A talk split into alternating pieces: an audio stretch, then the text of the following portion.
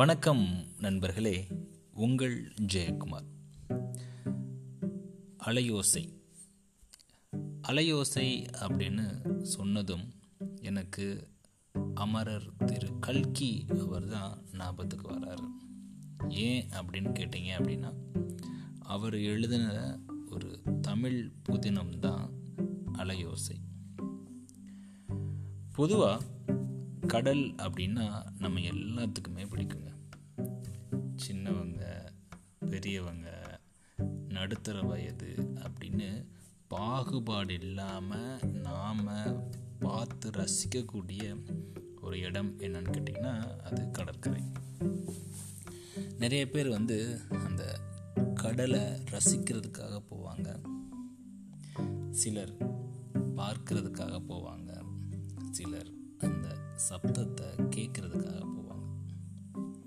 அந்த கடல் எழுப்பக்கூடிய அந்த அலைகள் எழுப்பக்கூடிய அந்த ஓசை அப்படின்றது ரொம்பவே இதமாக இருக்கும்.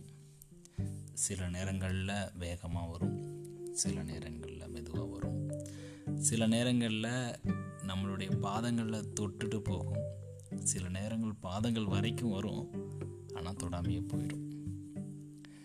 இப்படிப்பட்ட அந்த அலைகள் அதோடைய ஓசையை கேட்குறப்போ ரொம்ப நிசப்தமாக இருக்கும். மனசுக்கு ஒரு சந்தோஷம் கிடைக்கும்.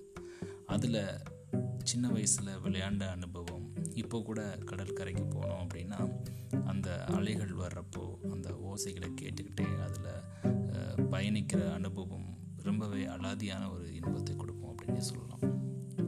இந்த கடற்கரை அலை ஓசை மாதிரி மனிதர்களை நாம் பார்க்குறது உண்டுங்க பெரும்பான்மையான இந்த கடல் ஓசை அலையோட ஓசை பார்த்தீங்க அப்படின்னா சப்தமாக இருக்கும். சில நேரங்கள் அதிகமாக இருக்கும் சில நேரங்கள் கம்மியாக இருக்கும். மனிதர்களில் எப்படிப்பட்ட மனிதர்கள் நம்மளால் பார்க்க முடியும்? ஒருத்தர்கிட்ட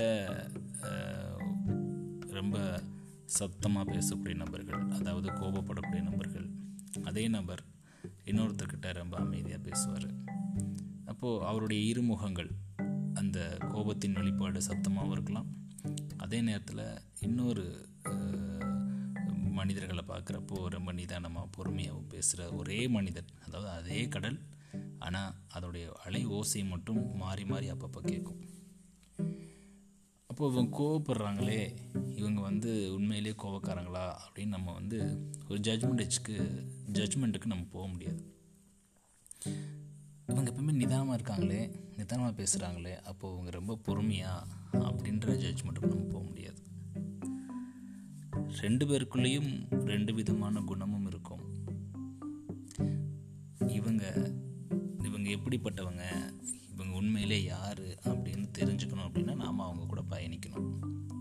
கடலில் நீங்கள் அந்த அலையோசையிலேருந்து அலையிலேருந்து பயணித்து நீங்கள் கடலுக்கு மத்தியில் போனீங்க அப்படின்னா கடல் நடுவில் போனீங்க அப்படின்னா கடல் ரொம்ப அமைதியாக நிசப்தமாக இருக்கும். அங்கே எந்த சத்தமும் இருக்காது. அப்போது அந்த மனதை நாம் படிக்க ஆரம்பிச்சிட்டோம். மனிதர்களுடைய மனங்களை நம்ம படிக்க ஆரம்பிச்சிட்டோம் அப்படின்னா யார் மேலேயும் நம்ம ஒரு ஜட்ஜ்மெண்ட் வைக்க மாட்டோம். அதே நேரத்தில் ஒரு ஒப்பீனியன் வைக்கலாம். இவங்க இப்படி இருக்கலாம் அப்படி இருக்கலாம்ன்ற ஒப்பீனியன் வைக்கலாமே தவிர இவர் கோபக்காரர் இவர் ரொம்பவே நிதானமானவர் அப்படின்ற ஒரு ஜட்ஜ்மெண்ட் வைக்காமல் ஒப்பீனியன் வைக்கிறதுக்கு கடலில் உள்ள அலை ஓசை நம்மளுக்கு கற்றுக் கொடுக்குது அப்படின்னு நான் நினைக்கிறேன். நன்றி அன்பர்களே மீண்டும் நாளை இன்னொரு பதிவில் உங்களை சந்திக்கிறேன். அலை ஓசை.